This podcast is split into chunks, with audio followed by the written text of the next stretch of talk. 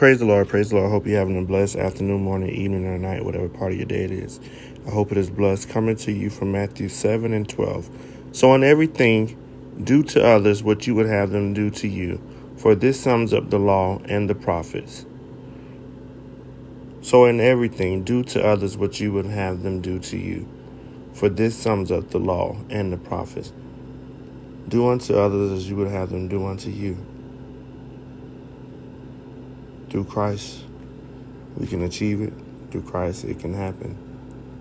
Our Father, which art in heaven, hallowed be thy name.